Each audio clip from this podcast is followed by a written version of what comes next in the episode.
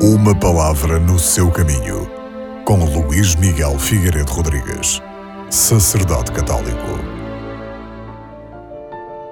A primeira leitura deste domingo é retirada do livro da Sabedoria, onde se diz que a sabedoria é luminosa e o seu brilho é inalterável.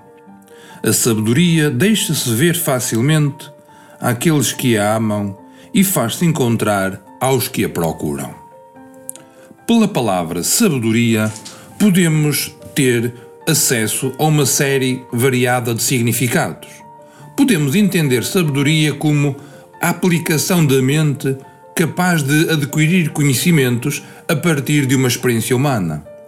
Podemos entender sabedoria como a habilidade prática no exercício de uma atividade profissional ou para fugir a situações de perigo. Ou então podemos entender sabedoria como aquela capacidade de ajuizar o que é bom ou é mau para o ser humano. Ou então ser sábio como aquela capacidade para detectar formas de sedução e de engano.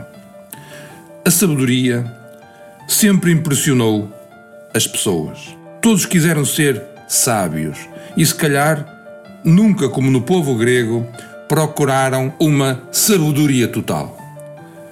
Por isso, o autor sagrado, de olhos postos no Senhor, sabe que a verdadeira sabedoria, a que não engana, só em Deus se encontra. Por isso, pede-a, suplica. A sabedoria que nos anima e conduz a nós cristãos, sabemos-lo bem, é Jesus Cristo. Jesus Cristo que é caminho, verdade e luz.